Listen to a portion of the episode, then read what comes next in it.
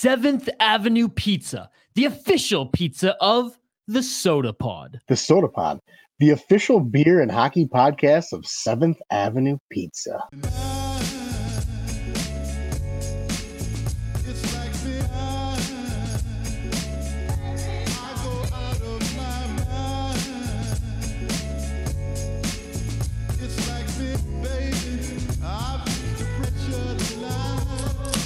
From the land of sky blue waters, welcome to the Sota Pod. Isha Dromi here alongside the state of Hoppy, and thank you for joining us wherever and whenever you are listening. What's up, man? Last recording before actual hockey. Last recording before the season opener for the Wild. I'm fucking buzzing, man.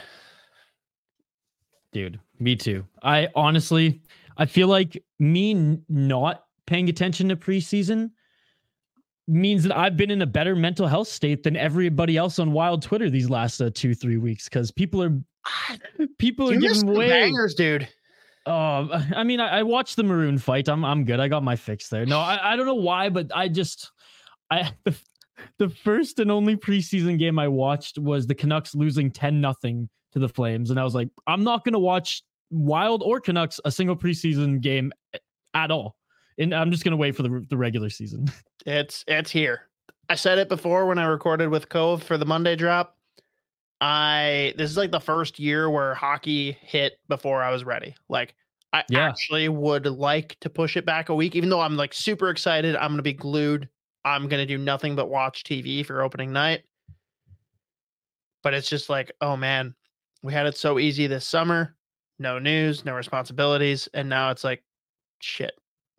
All responsibilities are back. All the news is back too. It's great. Yeah, now Bill Guerin wants to do shit. God damn it. and Russo's already getting spicy on Twitter with with the comments. Like it's and like I oh, said, Oh, we're we're still in yes. preseason. I need it. I need it. Yes.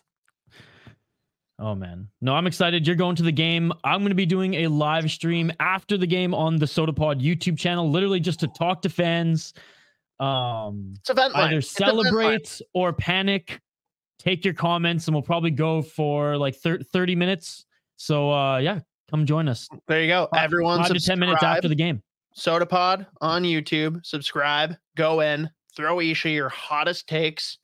He'll react super, super rationally because Oh, that's yeah. all he does. Oh yeah. Um, and everyone, uh, whether it's this week in the evenings or if it's this weekend, I gotta implore you. You've heard us talk about beer plenty on this show. You have two weeks left to go out and see the existing Dangerous Man tap room.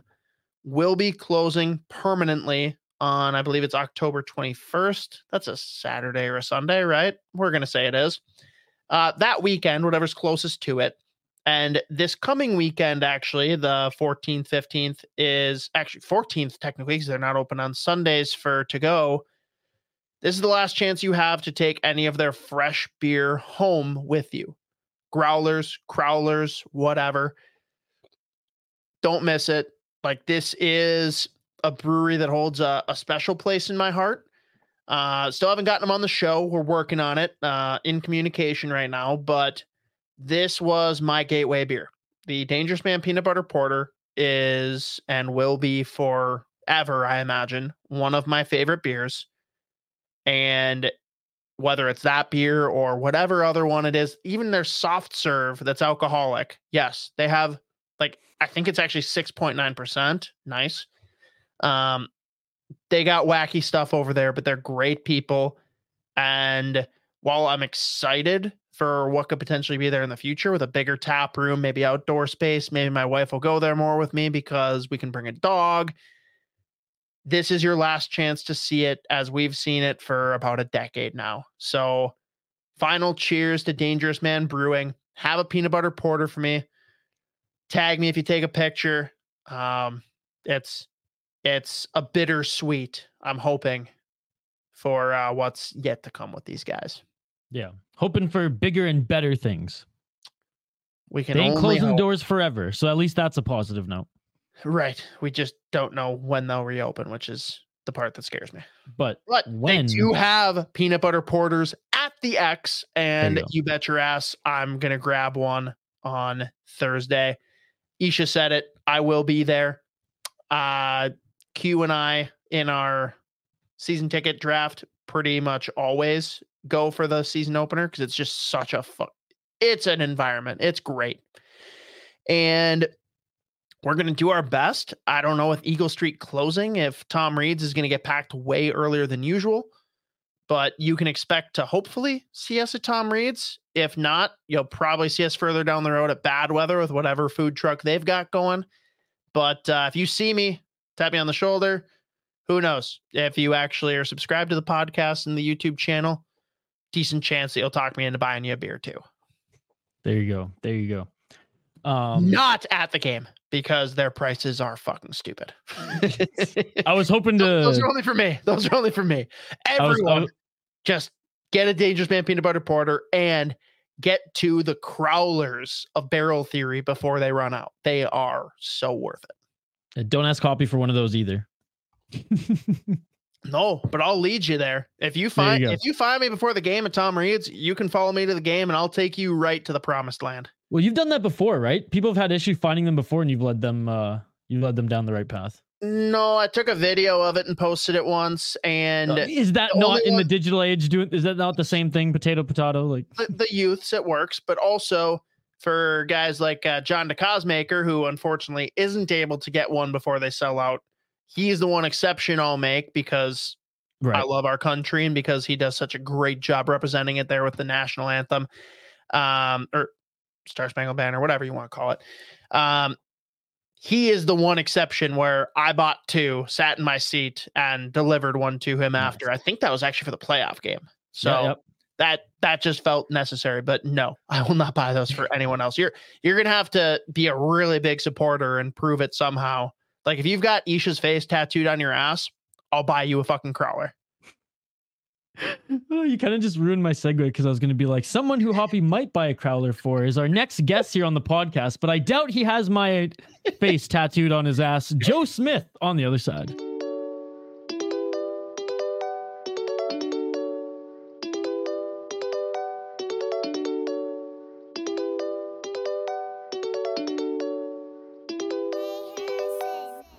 What's up, everybody? We are back here with yet another installment from the uh, generous Joe Smith of The Athletic. Uh, I know everyone's kind of been sitting here waiting for this season to kick off. And Joe, you more than anyone probably have been sitting here bored for most of the off season. It's not boring now. Bill Guerin decided he wanted to uh, torch things up a bit. But uh, how, how have you been doing, man? Are we ready for the season to kick off? Yeah, I'm- ready. It's exciting. You know, um, obviously, it's crazy to think like this year, this day, like last year, I was actually arriving here from driving to Minnesota to start the new life, and my dog and I drove from Florida up in a couple days, and so it's kind of surreal to be like, oh, this is season number two, my first training camp here, and feeling a lot more at, at home and comfortable. So yeah, I'm ready. I mean, you're right. Long summer, you know, they're losing the first round, and there's not a lot of off-season news you could write about because the roster has been pretty much what the roster was going to be for for several months. So I think it's more fun as a writer to get games going. You write about something tangible versus the what ifs. Totally. And uh, do you feel more Minnesotan yet, or is that still kind of working its way up? Yeah, I mean, I think my wife and I definitely feel more Minnesotan. I think her accent gets more Minnesotan every day. Um, but uh, we're and we rec and like we went from 90 degrees a week ago to like 35, and so I think we were still a little bit jarred by that. But uh, but no, I think it's you know we've found a lot of really cool friends here and, and people we've gotten to know well, like yourself, and um, a lot of people are welcoming, and and so that was a big part of making it a, a new home is meeting people and finding a new community and you know obviously hockey fans are are terrific in this whole entire state uh, and very uh, welcoming to to me and like obviously with mike and the work we do and stuff so um, definitely feel more more comfortable and and uh I don't know if I'm going to push you on Minnesota yet, but we did a lot of Minnesota things the last year, so that's definitely helps uh, ingratiate us ourselves into the community. Yeah, that that's definitely fair. And I mean, another very Minnesotan thing pairs well with hockey, drinking. I know uh, you got a beer that you just cracked. I am about halfway through uh, my first one here. Get a little into the seasonal swing of things. I'm not sure if you're familiar with Castle Danger up Yes, uh, Castle just north of Duluth. Great, great spot. Their maple marzen is a seasonal that like literally just comes out for like a month and a half stretch here in the fall.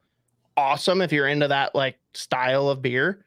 And it's funny, the first time I had it, uh, my wife loves going up there for uh, anniversaries because like we got married end of September. So like it's just perfect for like the colors changing, not too hot, not too cold. And of course, dabble in some some scenery and some breweries. And we happened to show up at their tap room the last day they were allowed to sell growlers back before the growler cap got mm-hmm. lifted. It's like we showed up and the line was like down the corner. I'm like, what is going on? and turns out, oh, everyone's trying to get in for their last growler fill. And of course, that's the one I got. And I've just been a sucker for it ever since. A lot of good beers up north for sure. We've been to Duluth and a couple of different breweries there on our trip. So definitely experiencing, you know, the nice variety of local beers. Uh, I went for a more a nostalgic, uh, uh, chill approach, a Labatt Blue. Um, Nice. We grew up growing up in Michigan. Um, we had it a lot in college, and a lot of my buddies and I on the weekends and stuff. So um, it went well with like a college football Saturdays and tailgating and stuff. So I'm going with that one. Mixing between That's- that and my uh, family's uh, 2K Farm cidery, we had some of that too. So to mix it in some nostalgia with some family stuff uh, this weekend. Nice. And I can definitely vouch. I mean, I've only tried the one kind, that sangria one that you hooked me up with, but I mean, just delightful. Everyone loved it. Um, have you been out to the Labatt tap room in Buffalo?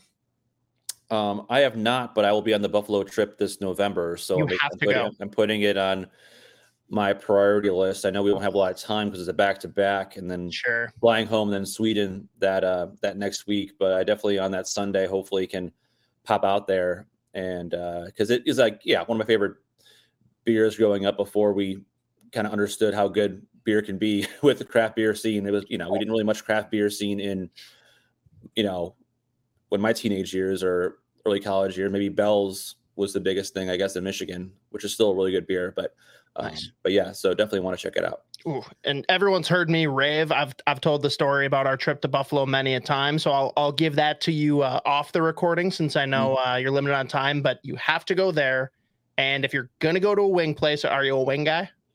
Absolutely. Yeah, you talking about Gabriel's Gate, or which one are you talking about? So loved Gabe's Gate. My personal favorite out there was Swannie Anchor? House, Swannie House. Okay. and it's right there. Like you can walk there from the rink. It's probably I mean it's like a good like seven block walk, but it's Okay. it's walkable, very easily walkable. Mm. That is my highest recommendation personally. So Okay. I'll have to see how you compare them. Um, but getting into the wild here, gonna break it out into a couple of different uh, topic segments here, I guess. Want to lead off with the veterans because that's where there's been a lot of news of late. Some good, some bad, some depends on which fan you ask. Let's lead off here though with Marc Andre Fleury just an absolute menace, man on a mission in that Chicago preseason game, particularly in the shootout, literally going to town on the young kids. And the one guy that even tried to like tuck in the rebound, he just shot the puck at him afterwards. Mm. This does not look like a man that's on his farewell tour. Like, what can you say about Marc Andre Fleury and being locked in for this year?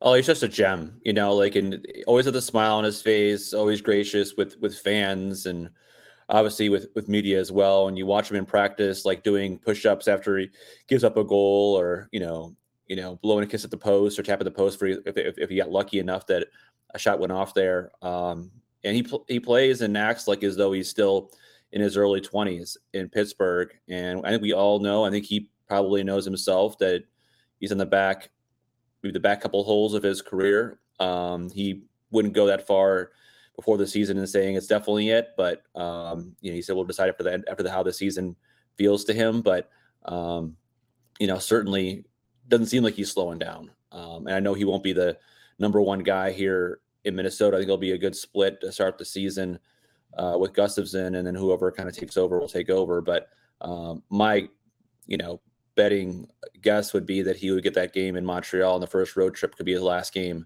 um, at the Bell Center, which would be pretty emotional, I'm sure, for him coming from that area. For sure. No, that'll that'll be nice. Not as nice. We have Jared Spurgeon. Obviously, not what you want to see here in the preseason. Going down with injury. talk to me. What's the injury? What's the extent of how long he might be out, and who needs to step up in his absence? Well, it's it's an upper body injury, and anytime you lose Spurgeon, it's going to be tough. At least they're encouraged it's only going to be for a couple of weeks. Um, so, and happening before the season gives it some time, some runway. Um, so it's, it's better to have weeks than months with him because they don't really have a lot of uh, strong depth uh, on the right side. Um, you know, on their blue line, Faber is going to be. We'll talk about him later, but he's going to be pushed in as a rookie in the top four. Jonas Brodin. They're not going to mess with that pair. Um, and as far as who steps up, it'll be Alex Goligoski will play, you know, on the right side with Middleton to start the season. And, um, you know, obviously a guy who's been around the block a million times and um, plays feels comfortable on the right side. He's played it before in different different teams he's played on. So, um, but they do have, you know, basically three defensemen in their in their opening day lineup that were healthy scratches for either good chunks or the you know, in the playoffs last year with Merrill, Addison, uh, and Goligoski. So, um, you know, they they're NHL defensemen, but they're going to be put into the test. And you know, Spurgeon does so many little things well, and you almost almost forget about him because he's so quietly consistent. I think with a case like him, with like, like a lot of things in life, you know, you'll you know, absence make the heart grow fonder for a guy like Jared Spurgeon. Yeah, I feel like the fans kind of need that too, because like they don't really take him for granted in the regular season, but you always have the postseason where people love to pile on him and make it out like he's the problem when mm-hmm. let's be real, there were plenty of things that went wrong for the wild this past postseason and most postseasons. But this may make them appreciate him a little bit more. I think so. Like, and obviously the numbers in the postseason are fair. Like this past season was rough as far as how many goals he used on the ice for, which aren't all on him. There's some sure. weird plays, but um, but yeah, I, I think you know, over the course of a regular season, which you need to play well in order to make the playoffs, especially in this improved Central Division. Anytime you lose your number one or, or arguably second best defenseman, um, if you're not the first top defenseman, Jonas Brodin, then you know you're going to see those impact on the ice. For sure, and the juicy topic of late, everyone has very much voiced their opinions tenfold on the internet. We've got some extensions that have been signed after a very mm-hmm. boring summer. We've got Matt Zuccarello signing two by 4.125. We got Marcus Foligno, four by four. And then we have Ryan Hartman, which was a three by four, correct? Or was mm-hmm. it a mm-hmm. little over four? It was three by 4 mm-hmm. Three by four. Okay. I feel like you can easily make an argument for any of these signings individually. I think the big issue for fans, and there's some that could easily fight against any of them individually too, I guess, but the bigger issue is the collective group. All three were brought back, and people want to say, oh, hasn't worked recently, or hey, we're blocking out prospects. Like, what's your perspective just on the extension and bringing all three of these guys back? Well, it wasn't a crazy surprise. I mean, I think Mike Russo and I hinted at it in a column before, like the week before this kind of happened, that they were in talks with these three guys um, that they wanted to potentially sign. The, the players all wanted to stay, so there was possibly we all we also thought they might, you know, the chance they could wait and see how the season goes before, you know, locking them up, and that way you have more options at the trade deadline if you go that route. But if you go with the underlying theme and, and mentality of both Craig Leopold, the owner, and Bill Guerin, the president and uh, GM, they're not going to stomach any kind of rebuild or youth movement or that kind of thing. And if you go between that philosophy and how much you know Guerin loves his core and believes in his core, then it makes sense from their end if they already like the player and the players, you know, proven not necessarily like you know not playoff or champions so to speak, but they're guys that you know they believe they're part of their future going forward. It makes sense to them to lock them up. Um, you know, get some cost certainty, um, make for a boring summer for us writers next next year, um, with all the offseason business pretty much taken care of. But I think the biggest concern, the biggest thing is big picture, like as a as a as a massive group, right? And not just that Ryan Hartman in itself is a smart signing, I think, because they've had issues number one center for how many years, and mm-hmm. he's the mm-hmm. one guy who's been proven to be effective with their best player, Kirill Kaprizov and Zuccarello. And uh, maybe Marco Rossi will get there. I don't think he's ready right now, but he'll, maybe he'll get there to number one center, and Ryan Hartman will move down to a, second or third line, either center or winger. Um, even Ek didn't do pretty great with those two guys in the spot duty for that. So in, that makes sense in an individual perspective. Matt Zuccarello aligning him to the end of the contract with Kirill Kaprizov makes sense in its own. You know, Zuccarello is still a very effective player even at his age. Um, uh, big in the power play and at the top line, where does who plays there if he's not there um, going into next year? So, and Foligno, I think you can argue if it maybe a little more term than people were comfortable with, or maybe in uh, as far as people people would probably be okay with a three times three. People would have got that pretty easily. Totally. Um, but he's a big culture presence guy, and he's a he's along the lines of like a kind of a, a Bill Guerin mold in that not as good of a scorer, like as skilled maybe as Bill Guerin was as a player, but kind of fits that kind of prototype. And so we can see why he'd be interested in doing that. But the big picture, it's you basically have your top nine locked up for three years essentially. Yeah. I mean, there's nobody.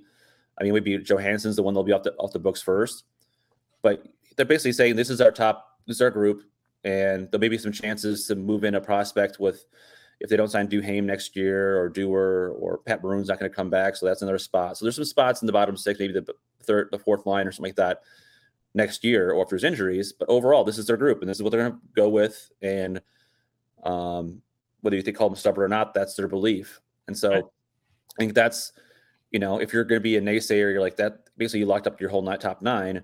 But if the other side of it, you're like, well, who are the guys or prospects that you think are legitimately 100% better and ready? Do you think Sammy Walker is better than the options that they have right now in the lineup?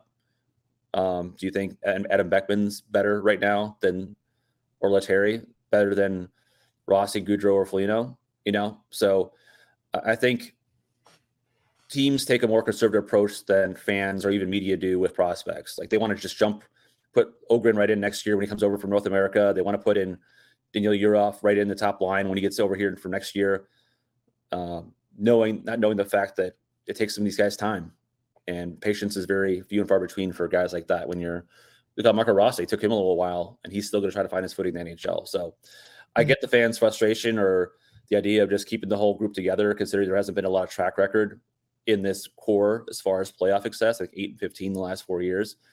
But it is the the strategy of this the GM and the owner of not rebuilding, and they feel that the guys right now are better than what they have right now, what they have in the system, and also as far as better than hoping next summer there's a, free agent that they can find that a is better and b would, be willing to come to Minnesota over other other teams. Sure, no, and that's fair, and I think that the key things, one of them you already hit on, right? why now? Why now versus waiting and seeing how the season plays out, whether it be injury, whether it be a down year, especially like the one that people are really harping on is Foligno, who had a down year last year. But the thing on top of that from fans, the three guarantees on Wild Twitter death, taxes, and bitching about no movement clauses. What what's your thought on those no movement clauses being thrown out? And I've talked about this a lot because I came from Tampa and they give out a lot of no move, mm-hmm. no trade clauses, and a lot of those were tied to the fact that they took team friendly deals because they were a no tax state, right? So totally. if they got these Johnson or Kucherov or whoever to a long term deal that was good money wise, and they trade him to Toronto or somewhere else, then all of a sudden that deal wasn't quite as lucrative for them. So they had to do the no trade clauses. Some teams, like I think Nashville, don't we have no trade. They make it a philosophy. They don't do them all. Um, yeah. I think that is a valid question of no moves, especially if it's the full term. And usually that, that guarantees you a little less money on AAV if you get the security to players, especially veteran players. Uh, in case of like Zuccarello, for example, or Foligno. But I definitely get that respect. Um, get that the no move clauses can be frustrating for fans, but it's part of the negotiation process all around the league right now. Totally. And um, and I've asked that question too about why not wait? Why not see how the season goes? And if you take a step back, all of a sudden you lost some valuable trade commodity to the deadline. If Ryan Hartman got a first round pick like four years ago, what would he get this year? Oh. You know, Zuccarello. I mean, T- Tampa Bay, that, that they're salivating over a guy like Ryan Hartman. you know, like I think that's they would be hot commodities if that ever got to the point. But yeah, um, the, what was brought up to me was like, how often does that happen where you trade a guy at the deadline and re-sign him that summer? And if that's if the whole focus for the Wild was keeping these guys, then that was their number one goal. They accomplished their goal, right? Mhm.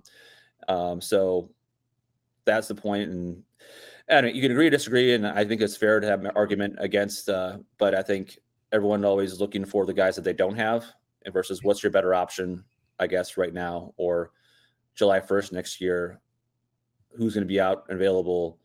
That's a cheaper than these guys, b better than those guys, and that c would pick the Minnesota Wild to to jump in. So Yeah. uh, fair arguments both ways. No, and I mean, just like Jared Spurgeon, right? The second you lose them, you're going to miss them. The one thing that I think will quell a lot of the internet's concerns, they hear Elliot Friedman, Jeff Marek come out and say, like, oh, yeah, expansion is going to happen. Like, teams are salivating after the sale of the Ottawa Senators. Like, Mhm. there's big money to be had for future expansion. Do you see that happening any time before these no move clauses are expired? Um, I can see. Yeah. I mean, first, like, I don't if he'd be, be there before Zuccarello is done, but it could be for like Hartman or Foligno. You know, Well. Foligno's got the same like no move stretch as Zuccarello, First right? year- just yeah, the, the- first two years. and I think Hartman's like the last year, I believe. I thought Might as well, Hartman was the like. Didn't they retroactively add it to this contract and then also give it to him the first year of the new one or some? I don't know. It, I remember seeing it and I'm like, I didn't realize you could do this, but that's cool. I don't think I don't think they you could add it to the current contract. I didn't think so either, but I swear that's what Russo said. I, I'm gonna have to go back and fact check myself on this one. Hmm. Um, but fair. But so I mean, do you see within the next two years expansion happening? I can see within the next two years an announcement of a franchise coming in, Sure. and then I don't know how long that'll take for the expansion draft to be set up, or I feel like Seattle was like a year and a half, wasn't it? you know, if I think we'll find out a lot quicker if Arizona's situation doesn't get resolved by January, This Right. is true. and but that would be more so a relocation versus just opened up full fledged expansion. Yeah. Um, and there've been encouraging news recently, at least at Arizona's front, about finding an arena site in that respect. So, I guess if you're on the scale of a- a fan who's worried about everything, uh, you know, worried about the no move clauses in a couple years for sure. After after probably watching what this team has given up in expansion drafts to protect certain guys or the Dumbas of the world, but um, you know, I think as far as like the short term, I think the the Wild are just trying to be effective in a really tough division and get beyond the first round for the first time in eight years and give the their fans obviously something to be really excited about. Poor poor Matt Dumba sitting here watching all of his boys. He's just a year too soon. If he had one more year on his contract here, he could be signing one of these extensions too. Yeah, I mean, well, I mean, I don't know if that would actually would have happened, but Sure. um, but yeah, I think you know they had no money last summer to give a one-year, four million dollar deal that they that he got in in Arizona or what he was offered in Toronto. Um, I think they were ready to move on to Faber. Um, you know, obviously, you need players on your entry level deal to be, you know, contribute and be successful. You can't have all guys making four or five million dollars, even though there's some teams that are getting there. So, um, yeah, I think that you know the timing didn't work out for him in the end as far as being able to re-sign at a, at any kind of rate. They could offer offer the minimum, offered him a Calen Addison deal, which I don't think he would have taken. So, Right. um, God bless him. I think the fans are going to miss him eventually, and I think the obviously the guys in the room definitely miss him. More Joe Smith on the other side, guys. But first, want to take this quick break to remind you all to check out our partners here on the Sota Pod. That's right. We talk about them all the time, but Seventh Avenue Pizza, the best damn pizza in all of Minnesota. Hell, even outside of Minnesota now as well. I'm never eating Domino's again. I'm never eating Papa John's again. Seventh Avenue Pizza all day, every day. Follow them on social media as they will totally be interactive with you and tell you where you can get the best deals. Also, check out our friends Northland Vodka. Mix yourself a Capri. wh- wh- What's what's the drink we made again? A Capri Sun. Capri Sun today. I think we came up with four different variations of mixing Capri Sauv with Capri Sun, but Let us what- know your hockey related cocktail using none other than Northland Vodka this year. Tag us on social media because we want to hear about it and go support them today. Oh, hi, Mark. also, Waggle Golf, they are dropping unbelievable fall lines and and new drops pretty much weekly folks their new quarter zips are amazing don't forget to use the promo code sp10 upon checkout and fill up your cart it's a one-time use get 10% off use sp10 get your wagalon.com whether you're in the united states or canada best damn golf apparel business casual apparel shoot just clothes to stay warm in this and look stylish but also stay warm in this winter season and Last but not least, our friends at Better Edge. Legal sports betting in Minnesota. The NFL season is off and running. The Vikings Viking season is making us all puke, but uh, something that can bring us joy is Better Edge. As I know, so many of you sports fans, like myself, like Hoppy, are sitting in the state going, "What the hell is going on? Why are why are we still living in the the the, the years of the cavemen?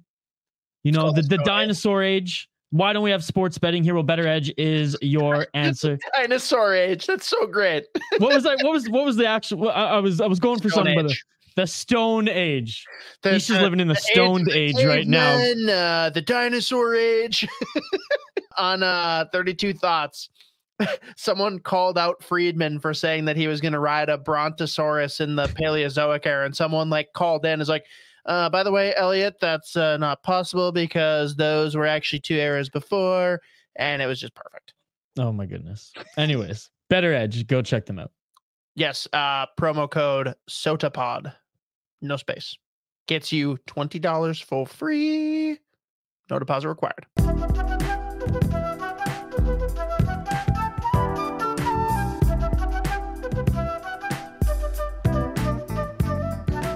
And I mean, speaking of Calen Addison, we'll move on uh, to the the youth movement here, and this will be a little bit more uh, direct.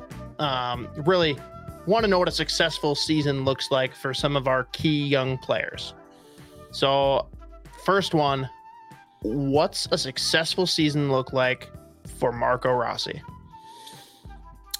I would say, considering last season, I think he had like one point in 19 games. Like I could see him like even in like the 10 15 goal range i think for me would be good and do like the 50 points or you know i mean ideally you say oh 60 70 points and 25 goals but i think if you're starting realistically get some confidence and, and mojo going offensively get the 15 goals and 15 goals i mean I think Duhaime scored nine and 50 something last year, you know, and if Marco Rossi is playing power play, he'll get some more chances too. So hmm. um, I think he would be effective season for him.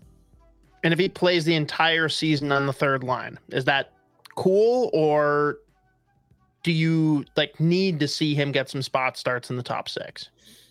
If he plays all season, there means the whole team will be pretty much healthy, right? Um, true, yeah. You know, and if that means the the Boldy, uh, Ek, and and Johansson line is as good as it was last year, and that'll mean that you know the no issues with Hartman or or or Zuccarello or more support Lee Kaprizov injury wise. So I think the Wild would take that. I think there are chances maybe you'll get some shifts with those guys, but I think if yeah, I mean third line would I'm sure he wants to play up more in top six, but if he if he plays third line or mixed second line sometimes, I think that'll be he'll he'll be good enough for I think to be effective in NHL. So to translate for everyone, calm down if Rossi's playing on the third line. It's going to be okay. He's We're going to be playing the third line, so they have no choice but to watch that for sure. um, all right.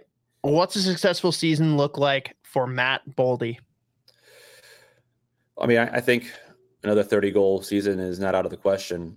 You know, um, I think him playing with that line all year long with Johansson and Ek would be, um, he showed the capability of being one of the better, more dynamic, you know, wingers uh, in the conference last year, and he was one of the hottest players on the stretch that really kind of helped carry um, the group when they're going that long, that long run. So um, I think continuing that kind of stat line and also showing like Bill Guerin wanted him in the playoffs, be tougher in the heart in like those dirty areas and and using that size that he has to his advantage, uh, preparing him more for um, the playoffs. I think I think any any evaluation of Matt Boldy would have to include what happens in the playoffs or focus on that because I think we know he's a dynamic player, well worth I think the seven million dollars he makes a year. Um, but I think what anything, anytime you evaluate him would be the playoff specific. So if he scores thirty goals and there's no points or he doesn't play well in the playoffs, then I think they'll people probably look at that as a more disappointing finish to him. Very fair. All right. What's a successful season look like for Brock Faber? Um, I think playing most, if not all, the year in the top four with Brodin. Um, and I think that's what he'll get the chance to do, and there'll probably be some growing pains um, with that. And when Spurgeon is healthy, they can always put Spurgeon, with Brodin and balance that out. But I think there will be less about point totals for Brock Faber since, well, he wants to get more involved offensively, and he's shown that in, in camp. That's not really what they're depending on him for. But if he can show that he can be that defenseman in a shutdown role and and not be protected and kind of fit with Brodin, I think for the long term future of the Wild, that'd be hugely important. And please just say it for the people listening. Does it matter how many points he puts up this year? No, not at all. Thank you. We we we need people to hear that because we know in the first week or two, it's going to be oh zero points for him. What's he doing? But uh, yes, couldn't agree more on that sentiment. On the flip side, not at all the case here for the last one I got to ask about, and you know this one holds a special place in my heart. What's successful season look like for Calen Addison? I think establish reestablish himself as a regular NHL player, and he won't have to be flashy. Like obviously he'll be at points because he's in theory on the top power play, but for a guy who had that season last year where he, he spent a lot of the second half scratched, if he can establish himself in the defensive zone, having some characteristics like Jared Spurgeon, you know, kind of showing that hockey sense, doing that. Um, if if they don't have to dip into the well of scratching him and then putting Goligoski with Merrill or worrying about trying to bring somebody up from from Iowa to play there because not really many NHL ready defensemen there at this point. Um, so I think a um, successful season for Calen Addison is playing a regular role in the NHL and and being um, an effective uh, top power play kind of quarterback in the respect. Doesn't have to doesn't have to score like 40, 50 points. Doesn't have to be this you know flashy player. Just has to be consistent, earn the trust of coaches, and show he can be part of both for him and the team. Show he's part of the future beyond this year. Yeah, I mean, play the entire season would be a great start. No press box. Give me an over under for power play points for him if he sticks with the unit all year. It's a tough one. How many did he have last year in the short time? Last year, I want to say he was in the teens, but yeah, I, I mean, would be lying if I said I knew. I think power play points. Like I think if you do like twenty plus, twenty five, you know, like not every power play he'll be he'll be a factor on that he'll get points for, right? If it's totally. one pass that leads to to Kirill and and then everything else. So I think you know, like I said, the points will matter, of course, more for, so for him than maybe Brock Faber as far as evaluation. But I don't think yeah. if he gets, let's say he gets 20 to 23 power play points would be really good. And then um, he's able to be relied upon and play more minutes in the in five on five situation. And I mean, context for everyone. Last year, it was like low 30s was the highest power play point total for a defenseman. So if he's in the 20s, like we should be saying thank you very much, Calen Addison. Yeah, even if the high teens or early low twenties, like, yep. you know, uh, if the power play will be working pretty well, that happens. More Joe Smith coming up here, but first, need to give a quick shout out to the great local craft breweries that have been such great partners and supporters of ours. Firstly, you guys hear us talk about them regularly. Back Channel Brewing out in Spring Park, we'll call it Lake Minnetonka or Mound for those that are more familiar that way. And you know, they're bringing it all month. Vikings games, get out there for the ultimate Viking game day experience. Multiple food trucks. They've got the Parla food truck there permanently in the summer. I don't know how long they'll be there this year, but who cares? Get out there for great beer and a great time. Lupulin are great friends. The legends of can art, the people that were nice enough to let idiots like us brew a beer with them. That's right, the Tourney Flow, which we've already been assured coming back next year. We're going to do our best to make it even more available. We'll see yet. Stay tuned. Luce Line Brewing, the great hidden gem of Plymouth. Incredible beer, massive tap room, and just great people and great vibes across the board. I know there's been discussions, might be doing more live events there this coming season. Stay tuned there as well. And lastly, mentioned it earlier in the show, Barrel Theory out there by the X, underrated pregame location for a wild game. Go there, hit some great beer, get some great bites right next door at Dark Horse. And it's pretty much the same walk from there as it is from the other side of West 7th.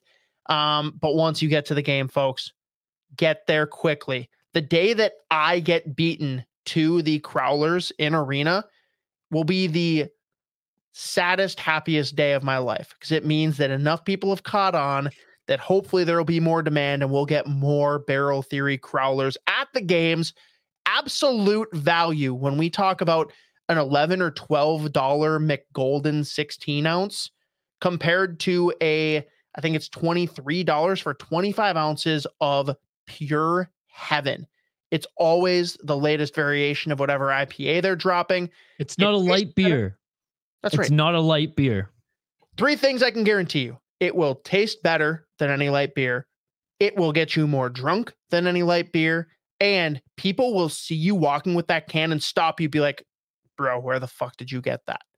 That is all of the reasons you possibly could need. Throw up a picture, tag myself, tag Barrel Theory. You will get the love. The shares will circulate. Timmy Johnson, owner of Barrel Theory, hardly ever engages on that social page. The second you tag him in a wild game, he fucking goes. It's true. Full. It's true. Full send. Full send, people. Get out there, support our good friends in the brewery scene. And if there's a brewery that we haven't featured on here yet that you think we need to give more love to, let us know. Tag them on Twitter, DM us, let us know. Tell them that they need to jump on the Sota Pod. We are here to help and support anyone local.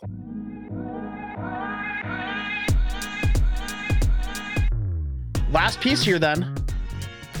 Want to get into just the season holistically here.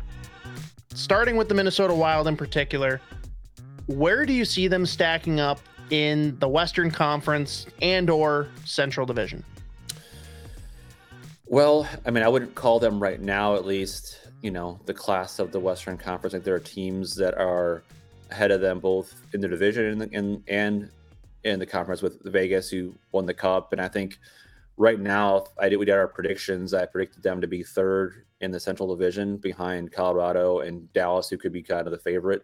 That was pretty unanimous on our preseason picks too. so I think the third, fourth in the division is kind of you know where they kind of hovered around last year, and they brought the whole team back except for like Matt Dumba, and they brought Maroon over Reaves. Not much changing there. So I think if they're in that third, fourth range, make the playoffs. I think that's kind of a realistic scenario. And if they get hot and they things go well and their goaltending is as good as it was last year, then they have a chance to to bump up. And they, think they were close. And at the end of the year, I think they were in March. They were you know, vying for the Eastern Conference title, or as far as like the top seed, be, until um, there was that Vegas trip, lost to Vegas, and then um, lost the next time to Vegas too, and then kind of went on a little bit of a, a slow streak. But um, yeah. so I think in that thir- second, third, fourth range in the division. But as I think we'll mention later, you know, Arizona's improved. Winnipeg just signed two of their core pieces, Scheifele and, and Hellebuyck. So they're going to be. That's right where trade, I was going to go with it. not trade deadline fodder. They'll be guys that are sticking around. So yeah, uh, St. Louis, you know, had a rough, uncharacteristically rough year. So they'll be, they kind of rebuild with some moves that they made. Um, so there'll be less gimmies, I think, in that uh, division to where every point will be so important. Yeah, I mean, everyone has largely improved across the division, it seems, besides the Wild, who haven't gotten worse. They just haven't notedly improved, besides, hey, you can look at Johansson as being an acquisition, right? Because we didn't have him most of the year. That'd be a huge spark to the team if they can even be 80% of what that line was last year. But I look back on my preseason picks and I'm flirting with putting the Jets above the Wild now that those extensions are done. Like, do you think that the Winnipeg Jets, after their trade, where I think they made out extremely well, shipping out Dubois and getting the return they did, do you think the Jets have a strong case for bumping the Wild out of the top three in the division? I think have a case for sure. I mean, I think if they weren't in such turmoil last year, they would would have been a lot. You know, have Bowness calling out his players and just the frustration there. I think really, I think that really got to the whole psyche of the team, not knowing who if Dubois wanted to stay or if the other their top guys wanted to stay. You know, all the Blake Wheeler situation that went on the last couple of years. So Yeah. I think there'll be a much more maybe harmonic time there, and guys believing in having your world class goalie there all year and happy. And Yeah. um, I, I just yeah, like there's not a much of a wiggle room or margin for error between like the Wild and some of these other teams like Winnipeg. So um, if a team is more consistent and just gets some of the, the bounces or just get some more health, uh, there's clearly a, an, a way for them to make a, a little bit more of a move in the division. Yeah, no, that that's very fair. Now, you spent a long stretch of your career covering the Tampa Bay Lightning, and shocker, everyone's pretty much written them off this year because of the Vasilevskiy news. Out for an extended period of the start of this season. Should people be writing Tampa off? people already are. you know, I think you look at the predictions some places, and you know, Vasilevskiy is their MVP, he's their backbone, he's their most valuable and important player. Um, so I, I get why there's some concern there um, because oftentimes in NHL, if you fall off to a, a rough start, it's really hard to make up points in like a three point game league, right? Everybody gets a point, it seems like, for the overtime and stuff. So that is completely fair. Having been around those guys as long as I was, and how, how they're made up of, the competitiveness, like the overall star power that they have that can really kind of help carry them. Uh, I wouldn't, I, I did not have them out of the playoffs in my prediction this year. The the conference will be better, like the division of clearly be better, like, Totally. Ottawa, Buffalo, Detroit will be better. Um, so I get that, and points will be harder to come by. I'm not quite ready to crown um, some of those guys better than Lightning right now. But yeah, I think the, the first few weeks I'll be telling Johansson's played really well for them in that in the preseason, so that's going to be a uh, that's going to help them a, an awful lot. I don't think they're going to be. They don't think he'll be Vasilevskiy, of course, but if he can win, win the winnable games and and not be a detriment in net, gives them a chance. So yeah, I, I think people write them off, and I understand why there's some some concerns there. But um, in my playoff predictions, or I did not have them out of the playoffs. They might have been a third seed or a wild card team, but to them, it doesn't really matter what what they are, as long as you get the playoffs. Like the right That is team not a team you want to be the low seed coming in. That's for sure. Yeah. now, do you think that Steven Stamkos's contract situation will hurt their chances this year? Help them by motivating them, or do you think it's just indifferent because he's such a consummate pro? Uh, I I don't think it'll be a big detriment to them. I think I think the hope is that they'll get something done eventually. I think he's such a pro and such well revered in the room that he can compartmentalize that. Um, and he went through this situation before where he was a free agent a whole entire season going into 16, 2016 summer. And that he had injuries at the end of that year too. He came back for game seven against the the Penguins um, and they lost that game. But I think he's been through enough before. Obviously, I'm sure it's a little hurt hurt him that they haven't got something talked about or something done. But I think, Yeah. especially in the market that they play in, there's not a lot of media covering them. It's not like it's gonna be a storyline every day. And So I Joe, think I it's think a be- bigger thing too. You look at all of the other big names on the team, like the cornerstones that they're keeping Mm-hmm. around. They signed the summer before they were free agents, and he's already waited until like being in free agency at the eve of it to sign. Does he feel slighted having to go through that yet again this year? Maybe he's disappointed, no doubt. Um, probably a little hurt by it, but I think the other situations, other guys weren't 33 years old, right? Um, and they weren't. This year's unique because they've had all this turnover from all their depth. They have some questions on defense. I, I truly believe that they want to see how these guys in newer role, bigger roles fare before they know how much money they need to have to spend next year on someone in the blue line potentially, right?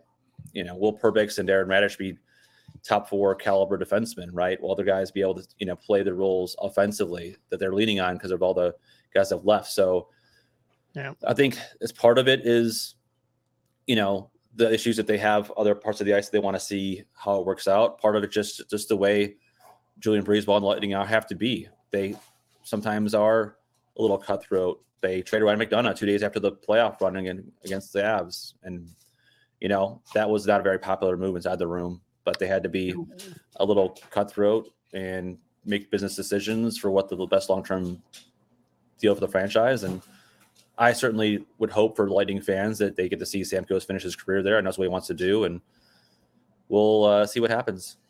Treat him better than you treated Marty. That's all we can ask. Um, all right, let's wrap it then, Joe. Everyone's got him. I'm sure they've changed a couple of times, but here on the eve of the kickoff for the NHL season, Stanley Cup Finals prediction: Who represents the East? Who represents the West? And who wins? I think it's the Oilers versus Hurricanes, and the Oilers win, bringing the cup back to Canada. No, no, no. That's exactly my prediction. This is so it is, boring. yeah. This It's a re- so it's- So it's a- I, I've gone back and forth on who wins that matchup quite a bit. That was actually my pick last year, and I didn't look good, but I'm I'm sticking by my guns this year. I really like how the Oilers look. I think having Ekholm for a full season is huge. I think the addition of Brown and giving them even more depth up front is also huge. And I don't think their goaltending can be any worse than it was last year. If anything, both guys are due for a slight rebound, and one of them is going to win out there. Hmm. But Carolina, so disciplined, strong top to bottom, every position. They're not like the in line matchups, right? They're not like the best in the league in any position, but most teams you match up with, you're going to win more of the matchups than you're going to lose. And I, I, it's tough. Only concern I have with Carolina is can they score enough, right? And that's the problem last year in the playoffs. They can defend, they can forecheck the hell out of you and all that stuff. question is, can they score enough in those in the moments in the playoffs to get that far? But I, I really like their team. Healthy bottom. Svechnikov would help. Yeah, he would definitely help. but I think the Oilers have the vibe of like the Avalanche the year or so before they won the cup. They have a little more of the vibe of the Lightning before they won the cup. They just have the top players in the world and they're hungry and they're ticked off and they're know the, the window is not going to be there forever. So I think I think I just like kind of that vibe that they have and may not work out or may not happen. But I think as of right now, that will be that's my pick for for the cup final. I can't believe you just had the same picks as me. All right, to to we both be wrong. We'll both be right, idiots. yeah, right Let's or wrong together. To all right, one last piece on that then, because we've seen it with a lot of teams. Right, you have to kind of vanquish your demons. Does Edmonton almost have to go through Vegas to make it all the way? Like, do they have to beat them and silence that criticism and get the monkey off the shoulder to get it done? I think they'd love to. and think they, any team like that would want to. I think the Lightning wanted to go through Columbus um, after they lost them in the sweep, and they did, and that was a big hurdle for them and a big momentum swing. So that doesn't work for everybody. I think you know they'll play who they get in the playoffs, but that would definitely be a huge galvanizing thing to, to kind of slay the the Cup champion and show you learn from the past and get there. So we'll see. Can't get to the princess without slaying a few dragons. Exactly. Um, all right. Well, Joe, very much appreciate you jumping on as always. Uh, very generous with your time. Let's plug away here, though. I know we've had some articles drop recently. I don't know if we've got any coming up here throughout the start of this week that we can plan ahead for, but shamelessly plug away here for the athletic. Well, just uh, real quickly, we'll have a story tomorrow on Kirill Kaprizov talking to teammates how he's evolved as a leader, been a little more vocal behind the scenes than people might have expect, and so that'll be for tomorrow on the Athletic. And colleague Mike Russo has a big uh, story on Joel Eriksson uh, a couple days from now. He from his trip to Sweden and his hometown. Um, a little more, a lot of cool family pics and and stuff like that. So um, some good stuff coming, and we'll have a lot more the next week or so. And Mike and I kind of combine our coverage with the Wild and National. So, but that'll be the first couple ones to drop. Love it. And everyone, be tuned in. Don't know how frequently, don't know necessarily what yet, but Joe's dedicated. He says he's going to get some kind of gopher coverage out to you maniacs this year. Um, I guess like question here. Cooley's gone. Knies is gone. Faber's gone. A lot of guys are gone. Can we see are- the Gophers playing in the X this year? I think I think we can. I think we can. I, I mean, obviously they great teams like them reload. Um, and not rebuilds. And there's still a lot of guys that came back for their fifth year, some veteran players, including their goalie. You know, so they've got some key guys coming on. Uh, Moore is going to be a really awesome player, even as a freshman. You can see it right now, and Snuggerud is going to be kind of carving his even more of a niche here. We have a bigger role now that his two linemen are gone.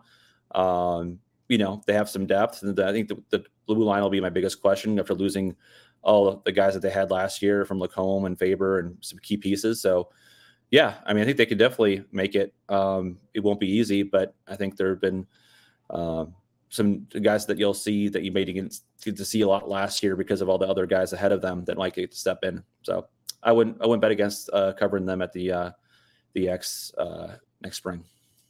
Love it. Well, appreciate you as always, Joe. Everyone, obviously, check him out. Make sure if you're not already, follow him on Twitter. What's the handle, Joe? Uh, at Joe Smith NHL. So follow me there and Jay Smith at, NH- at, at theathletic.com. Any email you want to send. So thanks for having me, though. Boom. Appreciate it. Everyone, make sure you check them out. And uh, hey, go wild here on Thursday for the opener. Joe, uh, if you hang around long enough afterwards, I probably owe you a beer or two here. Sounds great. Thanks so much. Talk to you soon. You know what? We're ready to go.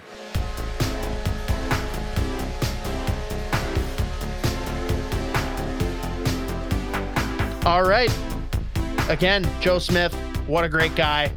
Obviously, uh, a little bit more ingratiated here with the Minnesotans now of late, which is probably why people are way more comfortable and being scumbags and commenting on Ryan Hartman marriage posts and saying, fuck that guy, he got too much money.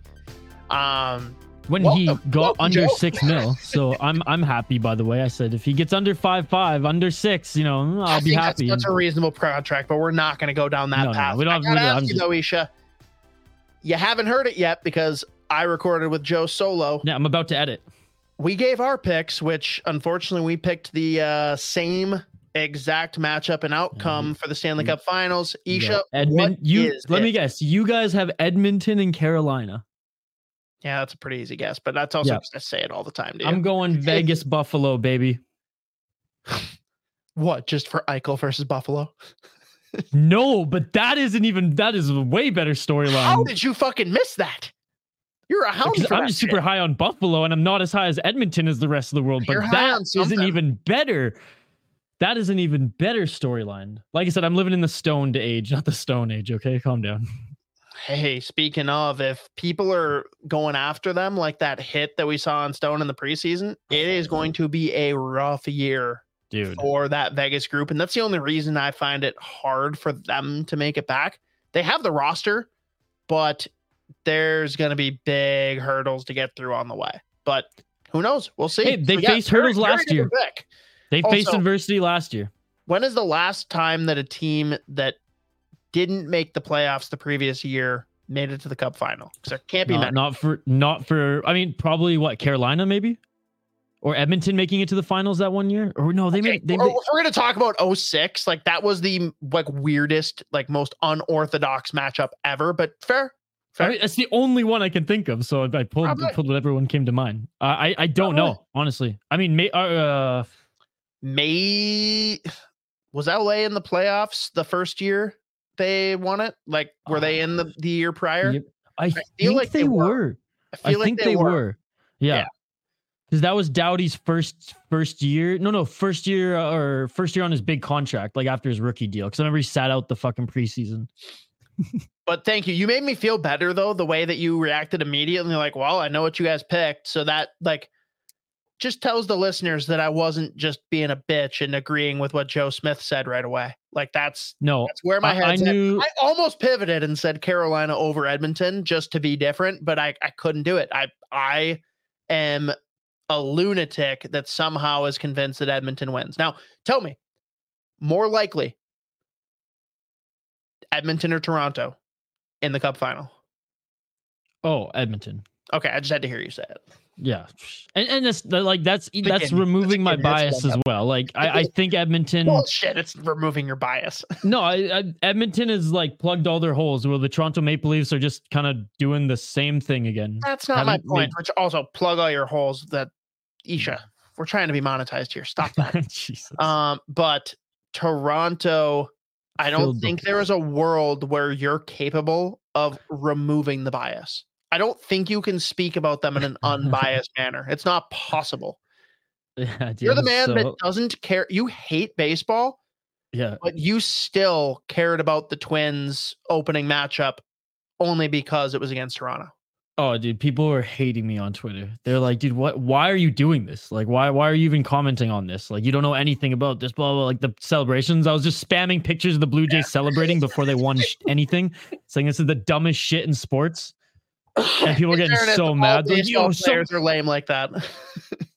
No, I know, but I mean, like, the- obviously, I'm get gonna the attack Toronto. out like basketball players. Pussies. Yeah. So uh, yeah, no, that was that was awesome. Now I now I really don't even know where the Twins are at, but that was awesome. Uh, Uh, it's one one. It's one one. And as we record here, tomorrow is the next game. They play at fucking 307 what? in the afternoon. Yeah, it's wild. But God bless them because then it's over before Pittsburgh, Chicago. So There you go. Oh, well, great show, man. Great show. Big thanks again to Joe Smith. Big thanks to all of our partners on the Sota Pod and all of, all of our brewery friends as well. And a big thanks to all of you who have been subscribing to our YouTube channel and continuing to listen to our podcast. We're I mean, this is it. The, the new season is is next week. We are we're back. We are back for Fully another underway. season of the Sota Pod and uh, we're really excited to be here. We're going to be so much more active on our YouTube channel this season. I know we kind of ramped things up towards the end of last season, or about halfway. it was Uh, halfway. yeah. regular, regular post game streams. I'm going to be oh, shit this week, regular, next week. Like regular. we'll, Well, see I- what I'm gonna be posting. there. You'll post- do this week I'm going to be posting a schedule ahead of time. I'm going to be posting dates um, on our YouTube channel from my account, um, and I'll constantly be sharing of the days throughout the like pretty much every month that I will be streaming. Hell, I, I'm probably even going to set them up on the YouTube channel ahead of time so you guys can see them there, and then you guys can join us post game. It won't be every game, but it'll, it'll be like. It'll be a good chunk of them every month. So join us for that. Join us for regular clips on our YouTube channel. Can't even commit to half. That's okay. And Um, finally, we have uh, some new content dropping uh, the next week. couple weeks as well. Uh, we teamed up with our friend Jordan at Beer Dabbler.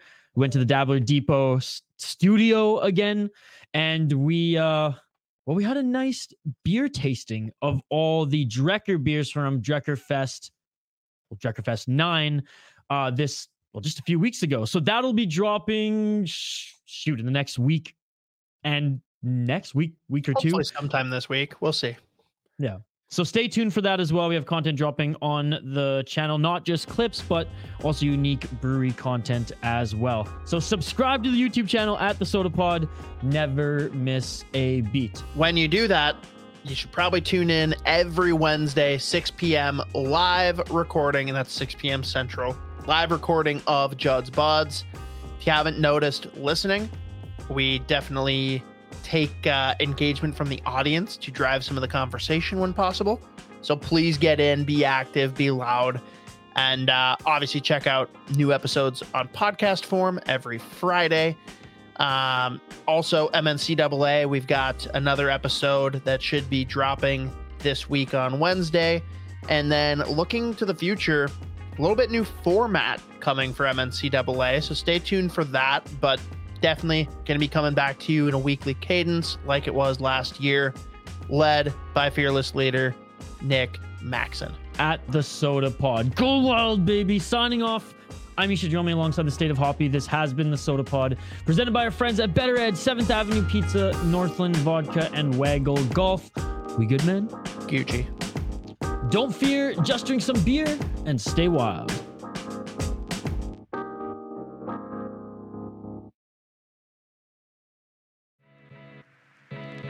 Join us for another week in the den of Huskies Warming House podcast action. Nick and I don't just work the MNCAA scene, we have our own show too, with new episodes every week. Find us on Apple Podcasts, YouTube, and everywhere you enjoy your favorite hockey podcasts. If you can find the Sota Pod, you can find us there too, along with SunriseView.com and Huskies Illustrated.